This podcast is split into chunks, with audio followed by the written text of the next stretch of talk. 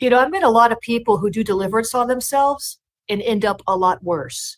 Have you ever met people like that? Where they say, Oh, yeah, I went home and I just cast out fear and I cast out rage. And they're literally worse than they were. That's because they don't understand the laws of deliverance. There's laws of the spirit.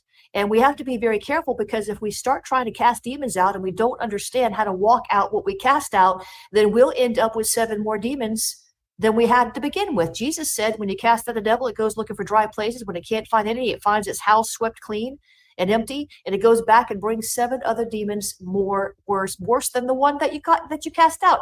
This is almost an epidemic in the body of Christ with certain ones thinking they can cast this that this out and that out that's not even the demon you have. You don't even have that demon. You're calling it by name. So you're stirring up warfare in your life. Doing an interview for this new book, Deliver Yourself from Evil. So the first chapter is how to use the book. The second chapter deals with the, the deliverance ministry of Jesus. You need to have a precedent and understand that Jesus cast out devils everywhere he went. Then we talk about how demons enter your mind and your body. Because if you don't know how the devil got in, you might not be able to shut him out when he comes knocking again. And he's going to come knocking. He's going to come knocking. We're going to talk about the signs that you might need deliverance because here's another trend I'm seeing. People think deliverance is like the magic bullet or the the, the you know the red pill the blue pill i mean they think somehow that that's going to solve all their problems but every issue in your life is not a demon I said it's not always a demon. Sometimes it's just your flesh. And you need to crucify it. You can't cast out the flesh. You got to crucify it. So there's signs in here to tell if you're demonically oppressed. Then the ABCs of self deliverance. That's where we go through the preparation. There's things you need to know. There's things you need to do. There's things you need to understand. And also demonic groupings, which is a big one, and walking out your deliverance. But this is literally an A to Z guide. You can see it right here. It's alphabetized just for you. And like I said, you're not just going to walk in there and just go, oh, oh, that's my issue. You're going to be led by the Holy Spirit. I want to invite you to get this book. You can deliver yourself from evil. Jesus cast out devils everywhere he went by the power of the Holy Spirit. Now, Christ the Deliverer and the Holy Spirit dwell in you. That means you can release prayers that activate self deliverance from demonic oppression. In my new book, I'm going to help you do that. I'm going to teach you how to identify open doors that have allowed demons to establish strongholds in your mind. I'm going to teach you how to discern the undisputed signs that you need deliverance. I'm going to share with you hundreds of self deliverance activation prayers. And you're going to discover how to shut the enemy out of your life for good with keys to walking out your deliverance. These are strategic self deliverance prayers which cover common issues like fear and abandonment, but also other issues that people are too embarrassed to discuss. These self activation prayers and decrees will position you for breakthrough and force the enemy to flee you can deliver yourself from evil. There are people here that you've been facing spiritual mute uh, situation, a spiritual mute situation, where every time you try to lift your prophetic voice, you just can't get the utterance. You just can't get the function. You know, when you get delivered from a mute spirit and you become vocal in the things of God, it's quite the opposite. You got to tell yourself, don't prophesy right now. Don't speak right now. Somebody else is doing it right now. I mean, when you get free from a mute spirit, it just flows out of you. When you get up in the morning prophesying, you prophesy over your lunch, you prophesy on your job, you prophesy in your car, you prophesy to your children, you prophesy to your pets, you prophesy to your family. I believe there's deliverance today from a mute spirit. How many have felt like in your prophetic life that things have been a little bit muted? Just stand up right now, quickly. Come on, we're going to perform self deliverance right now. We're going to cast the devil out of ourselves right now. We're going to enforce the reality of the kingdom of God. I, we're going to confess this together. Say, I am not mute. I function in the prophetic. I move in the prophetic. I am prophetic. I am powerful. I am anointed. I hear. I see. I know. Now here it goes. I cast out the mute spirit. I command you in the name of Jesus Come out of me. I resist you. I bind you. I break your power. Now, with authority, tell it go in the name of Jesus. Come on, four or five times. Tell it go. Tell it go. Tell it go. Tell it go. Tell it go. Tell it go. Tell it go. And then pray in tongues and praise God. We command mute spirits go. We call prophetic function and function and flow. We call it forth now. If you want to walk in self deliverance, recognize that you have a problem. Number two is repent of any known sins the Lord brings to your mind. Number three is renounce anything that you need to renounce. Number four is release yourself in the name of Jesus. Number five is resist the devil when he tries to come back and regain entry. Number six is replace whatever the Lord has been removing from your life. Number seven is begin to renew your mind by confessing God's word. Number eight is remain planted in God's house. And the last one is number nine remove any objects from your house, computer, your phone, or your life that connect you to your past sin. This week's topic deals with self deliverance. Now, it would seem that I would run out of uh, topics to talk about with deliverance, right? I mean, you could just do one podcast, you might think, one episode of a podcast and cover deliverance, but actually, there's a lot of different facets and moving parts when it comes to things that are taught in deliverance ministry. And this will not be the last episode uh, dealing with deliverance ministry. I like to cover the different areas of it because there's mass deliverance, and then they focus on different spirits that aren't even listed in scripture and different practices that are done, different people.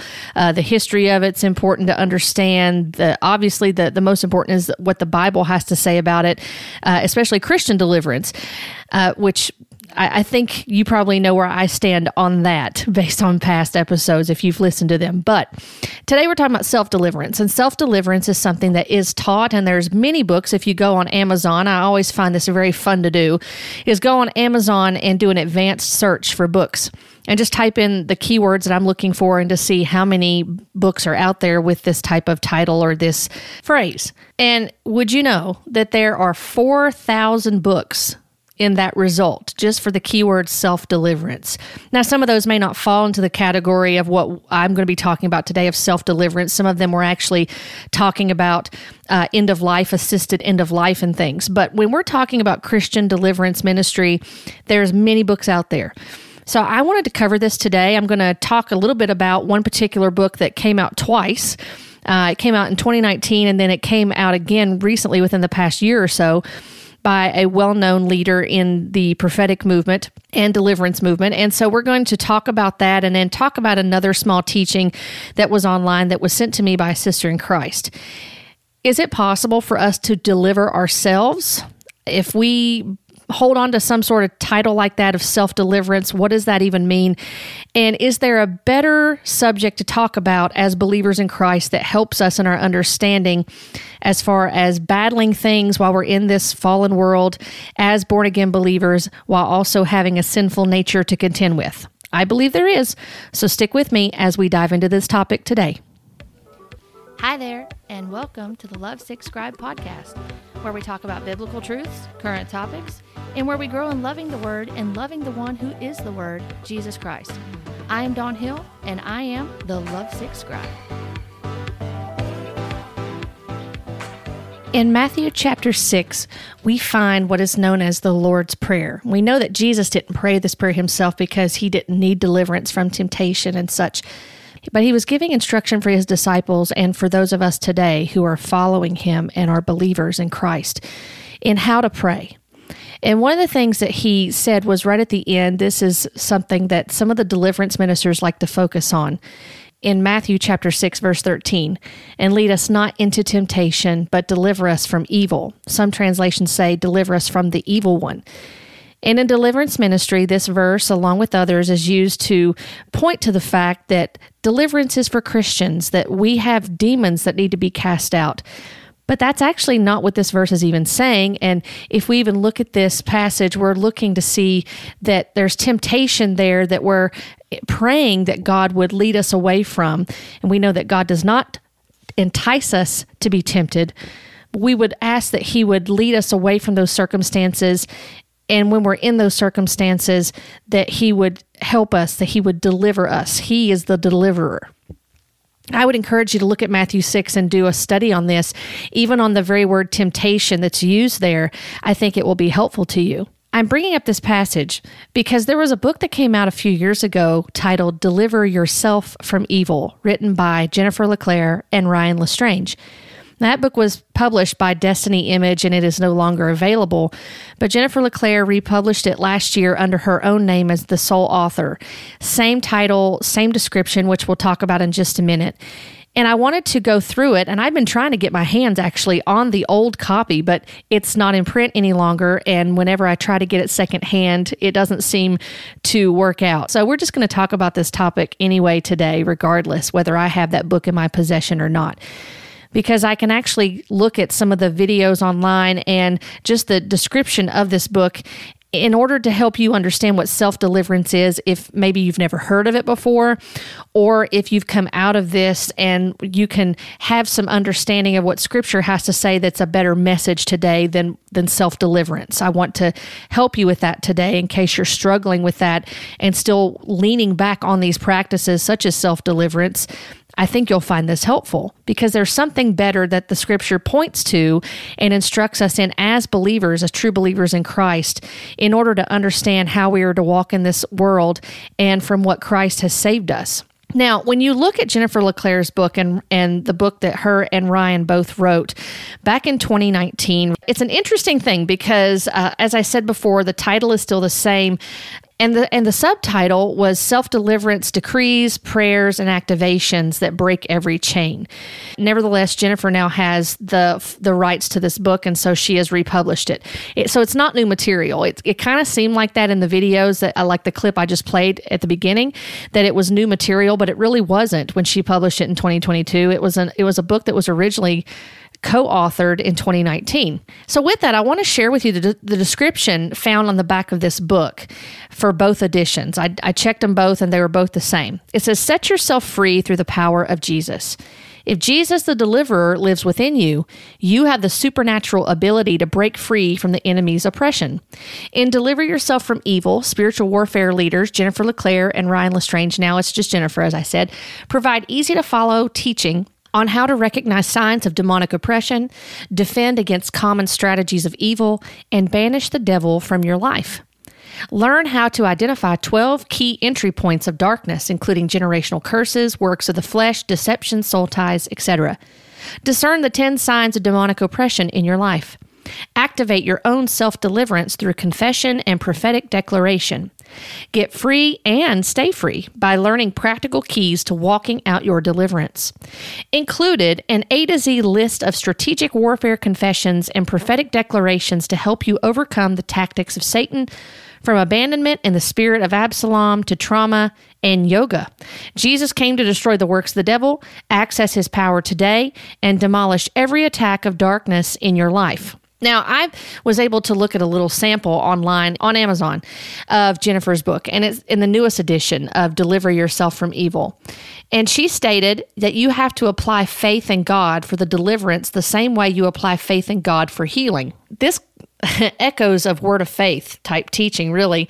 And if you're familiar with any of this, I mean, there is some history with deliverance ministry with Kenneth Hagin, who was word of faith. So, again, a lot of this commingles together but the fact that she's saying you have to apply faith in God for deliverance, the same way you apply faith in God for healing, is an interesting thing to say because, it, again, it, it creates this thought process that you have to do something in order for you to be free, in order you, for you to be healed, in order for you to be whole. And I would just push back on that and say, first of all, that God is concerned about the the whole person uh, body, soul, and spirit.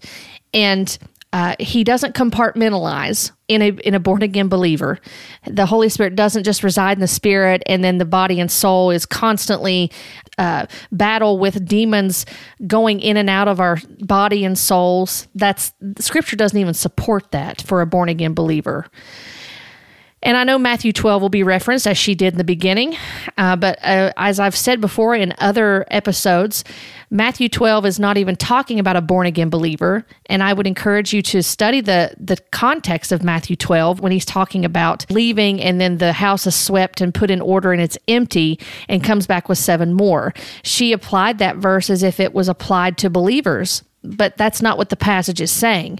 So I think that there's great hope that we have and joy in Scripture when we apply it properly to our lives, when we pr- apply the instruction in a proper way to our lives. Otherwise, we're turning into legalists when when we're applying scriptures in a wrong way and we're telling people that are professing believers that they're always going to have demons. They're always you're always going to struggle.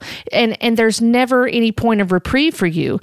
And then the other thing when I read this, and I'm not going to go through the A to Z list or anything like that, so don't don't worry about that. I'm not going to get into the weeds with that because it's everything under the sun, basically. I mean, when you listen to these videos, you hear them address fear and phobias and generational curses and the occult and um, sin, uh, habitual sin, trauma, soul ties, any types of uh, curses other than generational curses. You hear them uh, mention about any sin. And, I mean, it's basically repackaging deliverance and making a subset of self deliverance. There's no difference as far as that's concerned. However, at the same time, we have to address self deliverance because the practice of it is not biblical. And I've heard Jennifer say things like this in one of her videos.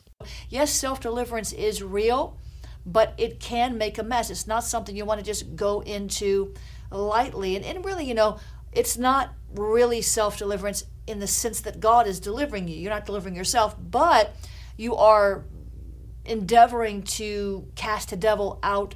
She's going to go on to share personal stories about casting fear out of herself that someone prayed during a prayer meeting that she sensed uh, in a situation that happened, and she's going to touch on some scriptures there, which I, I want to point out a couple of things is that when these things are taught about self deliverance, and she contradicted herself within several seconds of those statements is saying self-deliverance is real and then several seconds later going well it's not really self-deliverance because god's delivering you but you're endeavoring to cast a demon out of yourself and then quickly moved on well, the problem is, is that Scripture doesn't support this. Uh, there's verses that are used for this.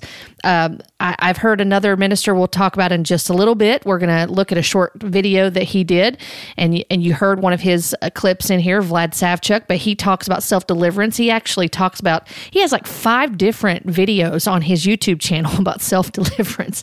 It's it's rather interesting, but you'll hear them talk about they'll use different verses out of context, and he tries to support with self deliverance is biblical based on Proverbs 6 3 and 6 5, which has to do with financial debt. But he says because the word d- deliver is used there in the translation he's using, that that means that self deliverance is a biblical principle so there's that. And then you have these other teachings. I've heard Mike Signorelli and other people say things that, well, the devil has legal rights to you in the world. And they're getting that from Derek Prince and other people that taught this for years about the legal, that, that the Satan has a legal right to you if you sin or if you do other things. That he has a legal right to enter you. And from my understanding, there is nothing in scripture that supports that belief when you're talking about born again believers that Satan can just inhabit you because you sin. And then they'll try to backpedal and say, well, not every time that you sin, but you know, there are times when you continue to give yourself over to it, or if you have generational curses, or uh, Signorelli said something about that you can have genetic freedom from false religion. And so, again, when you're doing self deliverance, you may not be aware of the extent of what is literally been traveling down through the generations. And so you may say, I was always raised as a Christian, not realizing that genetically, come on, even in your DNA, in your inheritance, there is something that you need freedom from in a false religion. It was in this same video that he started with talking about how the first time he cast a demon out, it was out of himself, and he was in his bathroom and he was throwing up, violently throwing up.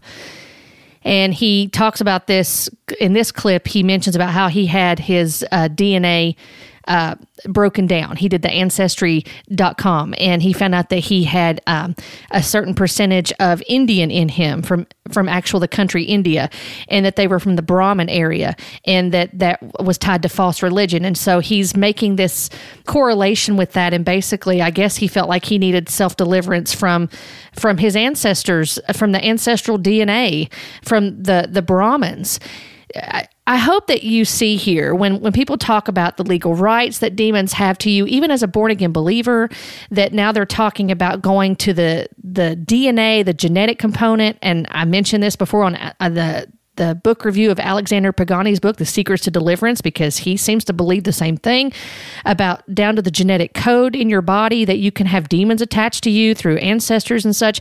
There are people that teach that you can uh, that you can confess the sins of your ancestors. I know Vlad has talked about that. There's lots of these different things that they're saying. But you'll notice that they don't have much of any scripture. I mean, I listened to some of these and there was little to any scripture that that they reference when they talk about the lists of these things that are to be found in a believer's life and, and needing deliverance from. And then when they do use scripture, it's not even applying to the teaching of self deliverance.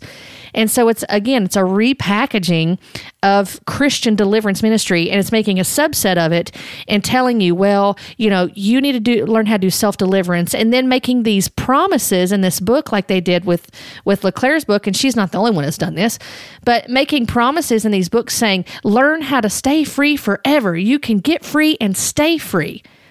Well, if that's the case, then we don't need any more books after this. And then furthermore, it really, when you look at it, it undermines scripture. It undermines the word of God because you're making promises to somebody and saying, well, if you read my book, then you're going to not only get free, you're going to stay free. But then you how many of these people are reading these books and then they're continuing to battle with this and it's an ongoing cycle. It's an ongoing hamster wheel that these people are on that are subjected to this bondage, this legalism, and they're being told this, but they're not knowing and understanding what Scripture has to say about true freedom in Christ. And then to also touch on the fact too that uh, Mike Signorelli brought up, well, you know, you you've said you're a Christian because you just grew up in a Christian home all your life. I've heard that statement. I've heard other people like Jenny Weaver make comments in book in in videos of self deliverance that, how do you know that you're saved? You just know. So again, we're going to notice that first of all, you you can't be a Christian all your life. This is just a side note, and and I think that this will be helpful. There's no such thing as someone who's been a Christian all of their life. You're born into sin. You're not born a believer. You're born into sin. You're born into a fallen world. And you're not automatically a believer because your parents are, or your grandparents are, or whoever raised you. You were born again by grace through faith in Christ alone. And that faith is a gift from God. Ephesians 2 talks about this. Ephesians 2 8 and 9 talks about this very thing. It is by grace that you have been saved, by faith, and you can't boast in that. So there's a problem there with a, a huge misunderstanding and just a, a, a gross misconception of of saying something like that rather than presenting the, the true gospel to people and then saying, Well, I just know I'm saved because I'm saved. You're saved because of what Christ did, not because of anything you did, but because of what Christ did on the cross for you for your sins. Again, just as a side note, that's something to be aware of when when people make these blanketed statements like this when we're talking they're talking about it. There there's some indiscrepancies there that need to be addressed all these the, the list the a to z list that's in the book and the, and the legal rights. By the way if you're a born again believer you've been bought with a price. First corinthians 6 talks about that. So i guess the question could be posed is what legal rights does the enemy have to the temple of god? Because again we must come back to the understanding of deliverance ministry and it's not a rejection or denial that satan exists or demons exist. It is the rejection that deliverance ministry casting demons out indwelling demons out of people is for born again believers. And scripture does not support that. And if it and there's no hope in that teaching. And then on top of that, when you have this teaching of you can deliver yourself, then who is the savior here? Who is the deliverer? Is just the name of Jesus being used? In this in like an incantation type of way or in a power play type way? And is there a horrible misunderstanding of who the deliverer is and our need for Christ daily? And there's a word that we'll get to later that I that I believe is missing in all of this. And I know I've touched on it before but I'm going to go into a little bit more detail today with some resources I think will be helpful. But you hear this talk. I, I many of us have heard these types of teachings before about deliverance in this capacity and self deliverance, and very little to any scripture being used, but anecdotal stories, which are being used as the final authority, as the foundation upon which self deliverance and deliverance ministry stands, is on personal experience. Well, I know so and so, and that happened to them. We have to go back to the Word of God. That person's experience is not the, the authority, it is not the final authority. The final authority is the Word of God. And the Word of God does not support that a born again believer, a true born again believer, can have an indwelling demon. And we also need to address the issue of sin.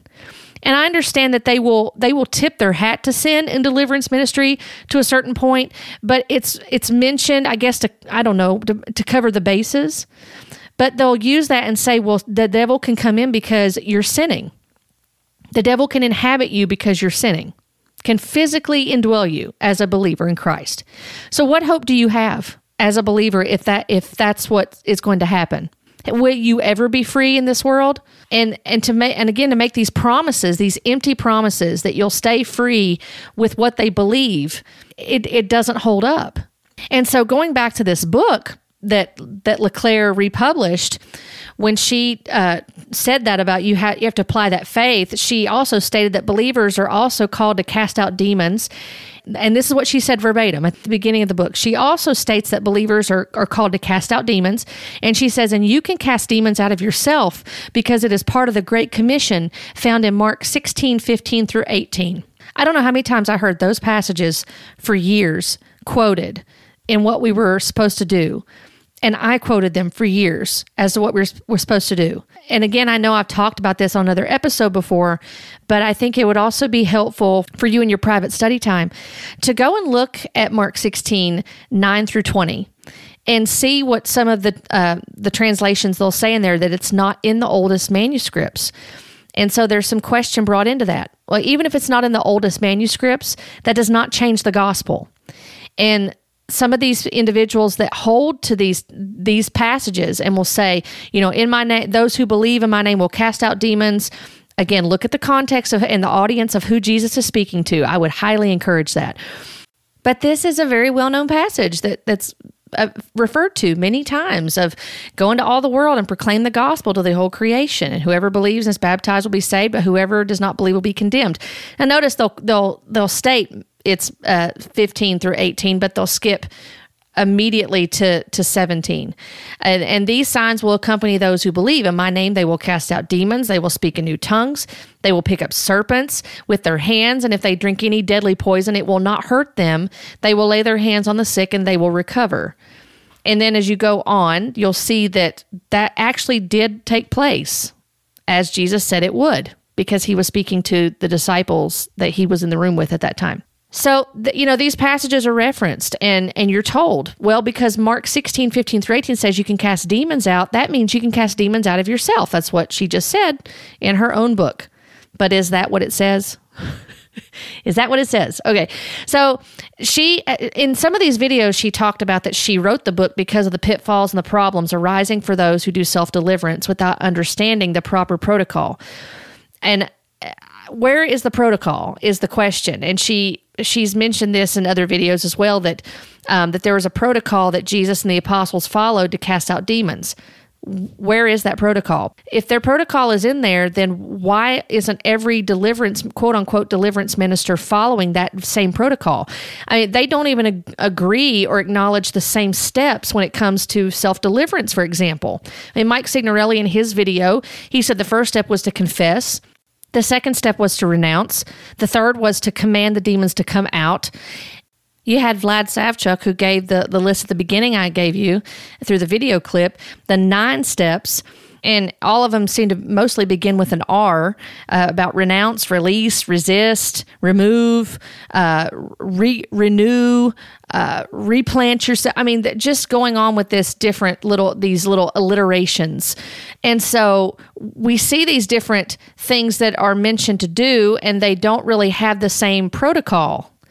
So, where is the protocol in scripture for casting demons out of born again believers? We don't see this protocol in scripture. That's the problem. This is a made up doctrine that's being perpetuated. And it's a lucrative business, y'all. This is a lucrative business to talk about spiritual warfare and talk about demons and talk about the supernatural because it sells books. People like this stuff, it attracts the crowds. It's not boring, but it's also not biblical when you're talking about Christian deliverance. And it makes people spiritually lazy it basically blames the devil for your problems and it and it it will again cause you to maybe tip your hat and give a little bit of responsibility but ultimately it's you're on this hamster wheel with all these hoops on you that you're having to jump through in order for you to try to be free and you're never free with, with this method because this is not this is not what a born again believer is called to do. We are not told to do this as christians now, one thing that, that Jennifer LeClaire mentioned in her book and even in some of these videos is that she said you do not just want to go to the part of the book where you identify what your issue is, you want to be led by the Holy Spirit. And my response to that would be is that the Holy Spirit will guide you back to scripture in the proper context and not this book because it's going to uh, beginning she talks about jesus and all the things he did and it's going to lead up into you know these are the things you need to do these are the signs you need to look for if you're oppressed and you need to cast a demon out of yourself but then they'll say, well, you know, but just because you show some of these things, that doesn't mean you have a demon. It's so confusing. it's so confusing listening to these people sometimes because you're thinking you just contradicted what you literally said seconds before or a minute before, and it's negating what you just said. Why don't you just go back to the Word of God in context? It's sufficient. That's all I got to say about that. It's sufficient. All right, real quickly, I wanted to look at a couple of things from Vlad Savchuk. Now, I had a sister in Christ send me this video about self deliverance, and, and this topic had already been on my radar for a while. I have a list that I keep of topics that I want to cover, and um, until the Lord comes back, I highly doubt that I'll ever run out of them because there's a lot of stuff out there that that can be discussed. At any rate, uh, Vlad Savchuk released one of these. This is one of his five videos. It's about 11 minutes long, 11 and a half minutes long, that he talks about self deliverance. And he says that self deliverance is real. He referenced Proverbs 6, 3, and 5, as I mentioned to you, to support de- uh, self deliverance, which that has nothing to do with self deliverance in being free from demons in any way, shape, or fashion. Does it mean that? And in no context does it mean that. And as he goes on, he does mention other passages, uh, such as uh, one of the most well known ones that they like to talk about in the deliverance ministry is uh, as far as dealing with the spirit of fear. So they'll address that. And one of the ones you may know where I'm getting ready to go is 1 John 4.18. In 1 John 4.18, let me just read this to you. And then there was one other passage that he read that was completely out of context I wanted to just mention. And I want to do this as an exercise. This, uh, as I've done before in other episodes, this is an excellent exercise. If you're ever listening to these people whether you're testing them or you have a family member or a friend or a loved one that that enjoys listening to some of these teachings and they just think it's it's truth encourage them in this and i'm going to encourage you with this. When you're watching one of these videos of these people no, no matter who it is actually whenever you're watching one of these videos though in in regards to this this topic and others like this when they come to a bible verse i would suggest that you stop the video and I would suggest that you go and open your Bible and you find that verse that they're talking about and you read it. And and I'm going to show you why this is important in just a minute, okay? But first, this is one of the verses that they that many of them like to go to. Many of it, wasn't just Vlad, it was it was Jennifer, uh, uh several of them like to go to this particular verse.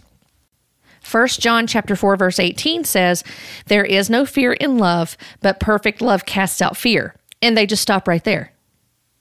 Now, this is one of them that I think is very important that we that we go to, and there's another one that it, when I saw it, I thought, "You've got to be kidding me!" but uh, that definitely this one too. So I would encourage you stop this this episode right now, open your Bible if you haven't already, and read along and see is that the entire verse? And is that the context? When you're talking about a spirit of fear, they'll also go to 2 Timothy 1 7. Again, I know this is a lot of stuff I'm covering, I'm repeating myself. Um, from other episodes, and I'm going to have links to several deliverance episodes that I've done. So if you're interested in watching them or rewatching them, then you can do that, and that way you'll have a, some a list of them that you can refer back to. But the, these are the two of them that they like to refer to for a spirit of fear. So if you're doing self deliverance, or you think you're doing self deliverance, but then you're going to see that they're going to say, well, if you have a spirit of fear, you know, First John 4 18 says, perfect love casts out fear. And they'll just stop there. But if you're reading this verse, you're, you're going to see that it says, There is no fear in love, but perfect love casts out fear. For fear has to do with punishment, and whoever fears has not been perfected in love. But back up to verse 17 and just read that, and it will help you to understand what verse 18 is talking about. By this is love perfected with us, so that we may have confidence for the day of judgment. Because as he is, so also are we in this world. There is no fear in love, but perfect love casts out fear, for fear has to do with punishment, and whoever fears has not been perfected in love. This is talking to born again believers and giving them the assurance that they have no judgment in Christ. Their judgment and their punishment has been paid for by what Christ did on the cross. So that's the context. This is not about there's no spirit of fear because perfect love casts out fear as if it's like a, a demon. That's not what that's referencing. So do you you see how this can be misconstrued? And easily just taking a portion out can cause a problem. Let's listen to one other one real quick. I've got one, uh, one clip of one more clip of Vlad I want to play, and then we're going to dive into a lot of scripture today, and we're going to use a word that you and I both need to be aware of as born again believers. Is renounce. Renounce all contact with the devil and with the occult. When you renounce, you break away from the chain, you break away from the connection that the enemy might have had toward you. In 2 Corinthians chapter 4 verse 2 it says, "But we have renounced the hidden things of shame." Renounce the hidden things. Renounce the secret sins. Renounce the shame. Renounce the guilt. Renounce the covenants. Renounce the vows. Renounce the promises. Renounce the spells. Renounce witchcraft. Renounce occult. Renounce demonic objects. Renounce what the Lord brings. As you recognize that you have a spiritual problem, as you repent and as you renounce, now you are ready to release yourself in Jesus' name. Now, I want to read to you again the verse that he quoted, and this will be on the YouTube channel when it goes up, so I know you can't see it on the podcast. But in 2 Corinthians chapter 4 verse 2, this is this is what he quoted as being that verse. But we have renounced the hidden things of shame. And that's that's all he did. And then he went on to say, so we renounce uh, th- this whole list of hidden things and secret sins and shame and guilt and covenants and vows and um, uh, witchcraft and the occult and demonic objects and anything that the Lord brings to mind. I mean, he went through all these things, and this is what you're supposed to renounce based on Second Corinthians chapter 4, verse 2. So I want to read something to you first before we go to Second Corinthians chapter 4, verse 2. There's a couple of things actually. But in this one particular study Bible that I have, it's the ESV Church History Study Bible. And at the beginning of it, it's nice because they give just a, a summary of what the letter entailed as far as what was being addressed uh, as an overview of it, if you will. So, Second Corinthians 4, if you're familiar who Paul is addressing, in this letter. He's he's talking to the Corinthians again, but this time instead of focusing on unity, this is what the overview says in this uh, ESV Study Bible. It says while 1 Corinthians called for believers to be unified with each other, in this letter Paul urges the church to be unified with him in his ministry because Paul's opponents were undermining his work, claiming that his suffering proved he was not a true apostle. Paul responds that his suffering highlights his dependence on Christ as it points to Christ's strength rather than his own. And Second Corinthians includes stirring perspectives on gospel ministry, which is found in chapters 2 through 5, encouragements to holy living, chapters 6 and 7, and instructions about giving, chapters 8 and 9.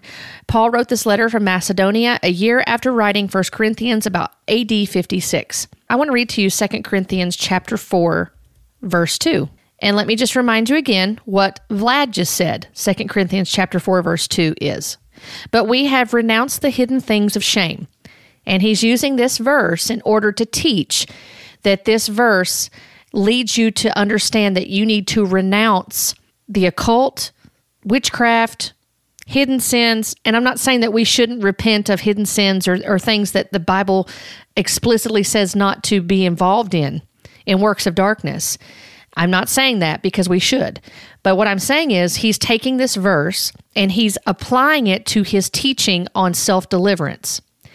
He says, But we have renounced the hidden things of shame. Now let's read 2 Corinthians chapter 4, verse 2. I'm reading out of the ESV. But we have renounced disgraceful, underhanded ways.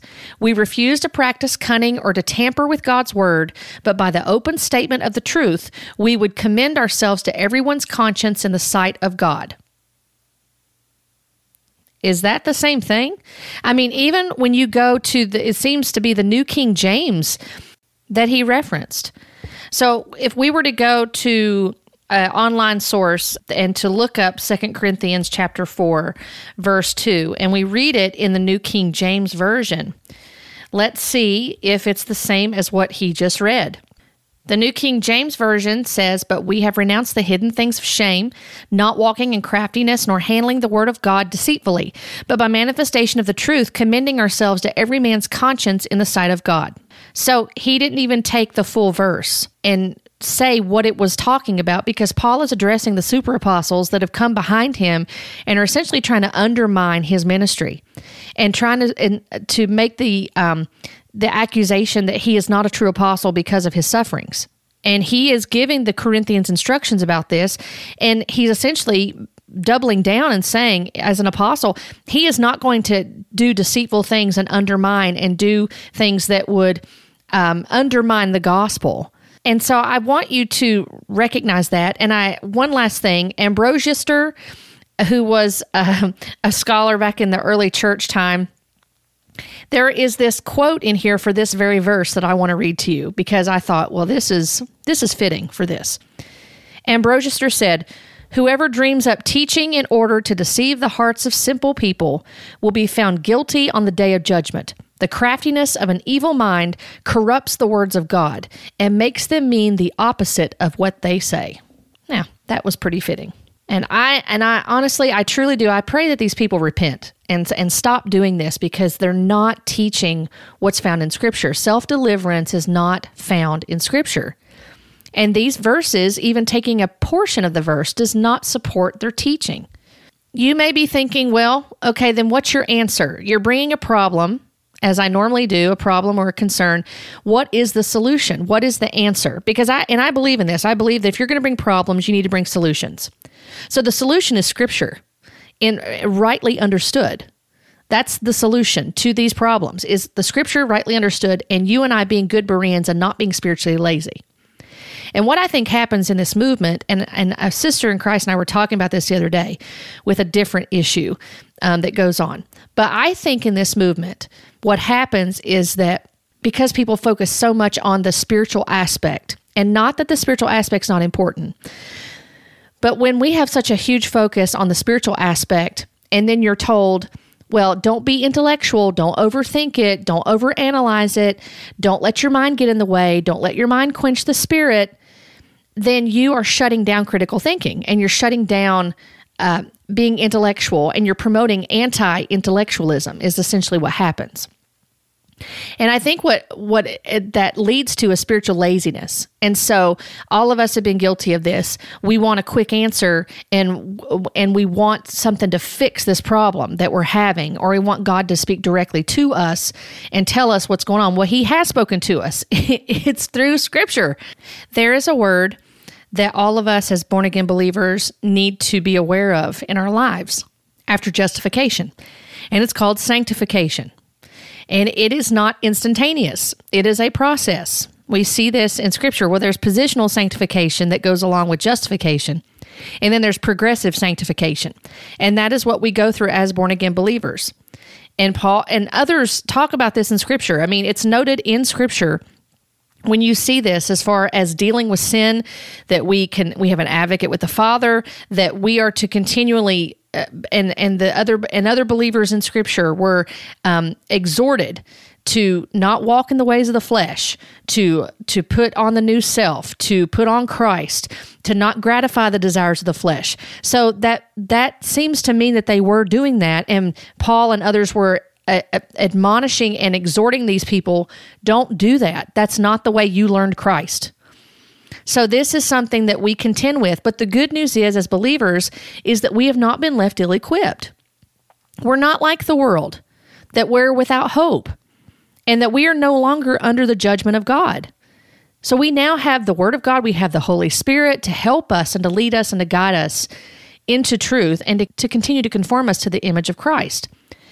This one this first article I found came from Ligonier's website when I was doing some reading on this. And the name of the uh, article, which I will have in the link description below, is called How to Mortify Sin. It was written by Sinclair Ferguson. It's a wonderful article. I'm just going to touch on a little bit in here with the scriptures that he mentions because he talks about sanctification in here, about how to mortify sin. If you've heard of John Owen, the uh, Puritan, he wrote about the mortification of sin. And so Sinclair Ferguson talks about this uh, conversation he was having with a friend that was asking him about the steps involved in helping someone mortify sin. And so they were having this talk back and forth. And Ferguson mentioned several passages that came to mind for Bible study. The first one was Romans 8:13. It says for if you live according to the flesh you will die, but if by the spirit you put to death the deeds of the body you will live. The next one was Romans chapter 13 verses 8 through 14. It says, Owe no one anything except to love each other. For the one who loves another has fulfilled the law. For the commandments, you shall not commit adultery, you shall not murder, you shall not steal, you shall not covet, and any other commandment are summed up in this word You shall love your neighbor as yourself. Love does no wrong to a neighbor, therefore, love is the fulfilling of the law. Besides this, you know the time that the hour has come for you to wake from sleep, for salvation is nearer to us now than when we first believed. The night is far gone, the day is at hand. So then let us cast off the works of darkness and put on the armor of light. Let us walk properly as in the daytime, not in orgies and drunkenness, not in sexual immorality and sensuality, not in quarreling and jealousy, but put on the Lord Jesus Christ and make no provision for the flesh to gratify its desires. The next he mentions is 2 Corinthians chapter 6 verses 14 through chapter 7 verse 1. Just for time's sake, I'll quote some of these and then you can read them on your own time. But again, I will have the link provided to you below in the description so you can read this article that I think will be most helpful to you. The next ones he mentioned were Ephesians chapter 4, verses 17 through chapter 5, verse 21. He mentions Colossians chapter 3 verses 1 through 17, which says, "If then you have been raised with Christ, seek the things that are above, where Christ is seated at the right hand of God. Set your mind on things that are above, not on things that are on earth, for you have died and your life is hidden with Christ in God. When Christ who is your life appears, then you also will appear with him in glory." Put to death, therefore, what is earthly in you sexual immorality, impurity, passion, evil, desire, and covetousness, which is idolatry. On account of these, the wrath of God is coming. In these you too once walked when you were living in them, but now you must put them all away anger, wrath, malice, slander, and obscene talk from your mouth. Do not lie to one another, seeing that you have put off the old self with its practices, and have put on the new self, which is being renewed in knowledge after the image of its Creator. Here there is not Greek and Jew Jews, circumcised and uncircumcised, barbarian, Scythian, slave, free, but Christ is all and in all. Put on then as God's chosen ones, holy and beloved, compassionate hearts, kindness, humility, meekness, and patience, bearing with one another. And if one has a complaint against another, forgiving each other. As the Lord has forgiven you, so you also must forgive. And above all these, put on love, which binds everything together in perfect harmony and let the peace of Christ rule in your hearts, to which indeed you were called in one body, and be thankful. Let the word of Christ dwell in you richly, teaching and admonishing one another in all wisdom, singing psalms and hymns and spiritual songs, and with thankfulness in your hearts to God. And whatever you do in word or deed, do everything in the name of the Lord Jesus, giving thanks to God the Father through him. He also mentions 1 Peter chapter 4 verses 1 through 11 and 1 John chapter 2 verse 28 through chapter 3 verse 11. And he also makes a note in this article saying only two of the three passages contain the verb mortify, which means put to death. And he says the context of each of these passages is broader than the single exhortation to put sin to death. And so as he goes on, he he expounds more on Colossians 3 uh, verses 1 through 17 and he talks about how in these verses that Paul underlines how important it is for us to be familiar with our new identity in Christ. And that's highlighted in verses 1 through 4 of chapter 3. Then Sinclair Ferguson goes on to say that Paul uh, exposes the workings of sin in every area of our lives. That's found in Colossians 3, verses 5 through 11. He says that Paul's exposition provides us with practical guidance for mortifying sin that we learn to admit what sin really is, that we see sin for what sin really is in God's presence, that we recognize the inconsistency of our sin, and that we put sin to death. This is the thing that is missing in this deliverance ministry, among other things. But this is what's missing. One of the big things that's missing is that when you're telling people, out of one side of your mouth, well, not everything's a demon, but then most of your teachings are about getting yourself set free from demons and then you're not really addressing sanctification in true born again believers. And I believe there are people in this movement that are not truly born again. And I don't say that in a mean way, but it has to be called into question when you have people writhing around the ground and they're and they're saying they're Christians, but then there's they're growling and doing all these things and vomiting and saying a demon's in them that needs to come out and that this is something that is consistently needed to be done that you need to have deliverance maintenance done i mean these deliverance ministers promote the, the teaching of deliverance maintenance every two to three months like Isaiah Saldivar has said before, well, I get my car's oil changed every 3,000 miles. So I think you should go in every two to three months and get deliverance done and make deliverance maintenance, maintain your deliverance. A lot of them say this. Where is that in scripture? It's not taught. The apostles did not teach that. We are we are under apostolic teaching, right? And it's through the apostles through the New Testament. So why is that not sufficient? They're they're apostles. They were they're the apostles of Christ. Why is their teaching not sufficient for us to understand how to walk in the ways of God? I mean, ask yourself that. As I'm sitting here pondering this, I'm thinking, why is that not sufficient? We're under apostolic teaching. If you want to believe that we're that we need to have be taught by apostles, okay, well, I'm going to open up the New Testament and I can be taught by one of them. And what God inspired them to write and he preserved his word for us. Why is that not sufficient? I don't need an apostle today or a prophet today to tell me that I need deliverance because it's unbiblical as a believer. No, I need leaders that are going to come alongside and to say, this is what the Bible says in context, and this is how you can walk out sanctification in your life and be led by the Holy Spirit and to learn how to crucify the flesh. I, it's very interesting to me. I was pondering on Romans 8 13. And I read Romans 8 13 just to, to you a minute ago, where uh, Paul is instructing believers in in uh, the book of Romans, and he's telling them. Um, Brothers, we are not debtors in verse 12, not to the flesh, to live according to the flesh. But if you live according to the flesh, you will die. But if by the Spirit you put to death the deeds of the body, you will live. For all who are led, verse 14, by the Spirit of God are sons of God. So we put sin to death by the Holy Spirit. And what's fascinating to me, like when you, uh, for example, just reading that verse in of itself, it's interesting to, to consider how there are teachings on self deliverance while ignoring passages like this that help us to understand who has delivered us.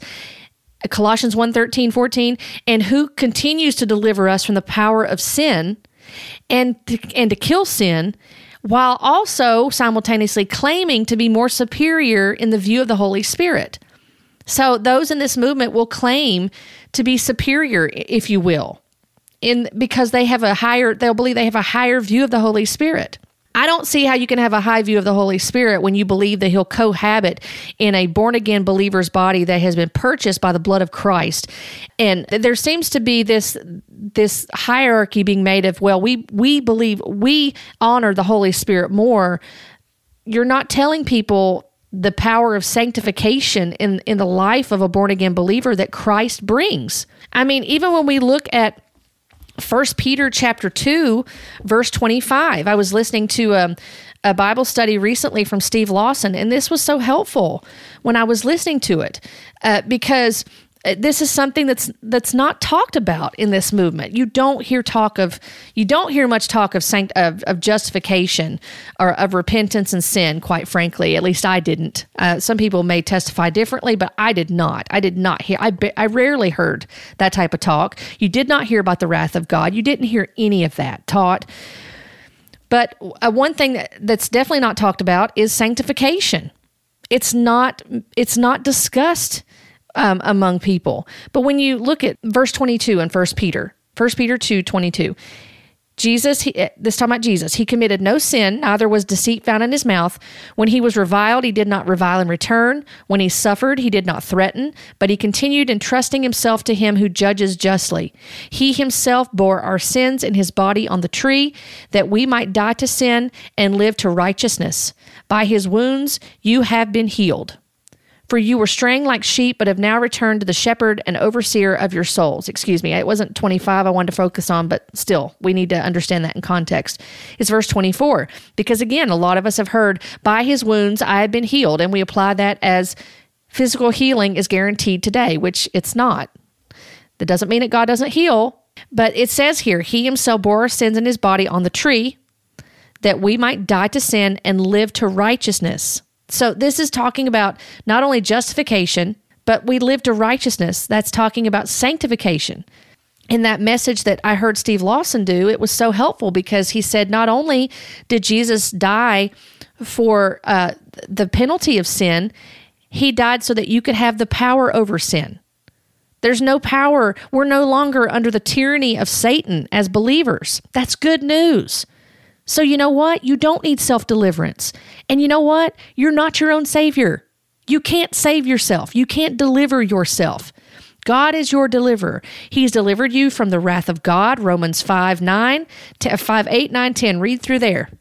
You'll understand what you've been saved from. You've been saved from the wrath of God. I've been saved from the wrath of God. This is this is in the Bible. this is scripture. This is scripture. And it is sufficient for you, dear Christian, to grow in the grace and knowledge of Jesus Christ. And it is sufficient for you to grow in spiritual maturity. And you don't need self deliverance or your friends and your family. And you may say, Well, I don't believe that. Well, you may know of someone who does believe this. Then your friends and family, they don't need self deliverance, they need the gospel. They need the gospel of Jesus Christ and they need to understand what justification means, sanctification, glorification, and they need to get into a Bible teaching church. And they need to sit under good pastoral leadership that's going to guide them, guide the flock in the in the way of the word. And let the word be the lamp that guides them. And not this nonsense about self-deliverance and that and standing for mass deliverance and you need to cough it up and you need to burp it up and you need to whatever. I mean, it can there's all kinds of nonsensical things out there that people will intentionally or unintentionally condition people on these videos. Well, you know, we're getting ready to pray a prayer for self deliverance, and you may burp or you may vomit or you may cough or, you know, spirits or breaths, and they come out. I mean, it's all this conditioning that goes on. And then these people have these manifestations and they believe they've gotten demons out of themselves, and they're still dealing with sin in their lives and they're still not understanding. They may not be born again, first of all. And secondly, they don't have a clue as to what sanctification is. And also, too, there's another article, just for time's sake, I won't get into, but I'm going to share the link with you at the bottom. There's another article that I found that's off desiringgod.org. It's uh, about the on the mortification of sin. And this particular author is um, reviewing John Owen's book, and he's talking, just highlighting about what it's what it talks about, and essentially going back to the fact of us mortifying sin in our life is not a legalistic thing, but it is ultimately for us to understand that sin affects our fellowship with God. It affects our communion with God. It affects our our relationship with God. And that's what we want to be aware of. It's not about you breaking your ancestral's curses off your DNA. It's not about you just uh, getting like getting demons of trauma out of your life or getting a demon of a fear or phobias or breaking soul ties or breaking curses and you breaking these habits and you staying free and you believing you've set yourself free and you're getting yourself free and you're using the name of Jesus along the way. No. This is about you having real fellowship with Christ, real fellowship with God, understanding what the Word of God says so that you can be empowered by his spirit and by his word to walk in freedom that only that you can only have through Jesus Christ. It's very simple. The interview I did last week with Trish, if you saw that, she said something that I thought was really good. She said, These deliverance ministers have made this so difficult, and it's really simple. It's so simple. The, and, and the Word of God is sufficient for us to know how to walk in the ways that God has established. And we don't have to have self deliverance. and if and when we sin and we're going to do that because we are not glorified and we are not perfected but when we sin in this world, then we have an advocate with the Father, according to 1 John 2. And he has taken the propitiation of our sins. And we can go before the Father. That doesn't mean that we've been given grace so that we can uh, that sin may abound, because Paul talks about that as well in Romans. We're not given more grace so that sin can abound more. We are given grace so that we can come before the Father.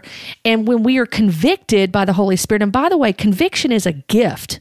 And that's the other thing too. It, and and so when we are given that conviction by the Holy Spirit and we're convicted because we understand what the word of God says, we we need to recognize that for what it is.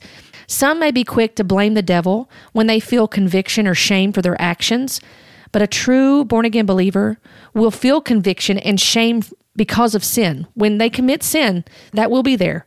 And that's a gift because it's the Holy Spirit that's quickening us, and convicting us. And he brings us back to the understanding of who we are in Christ, our identity in Christ.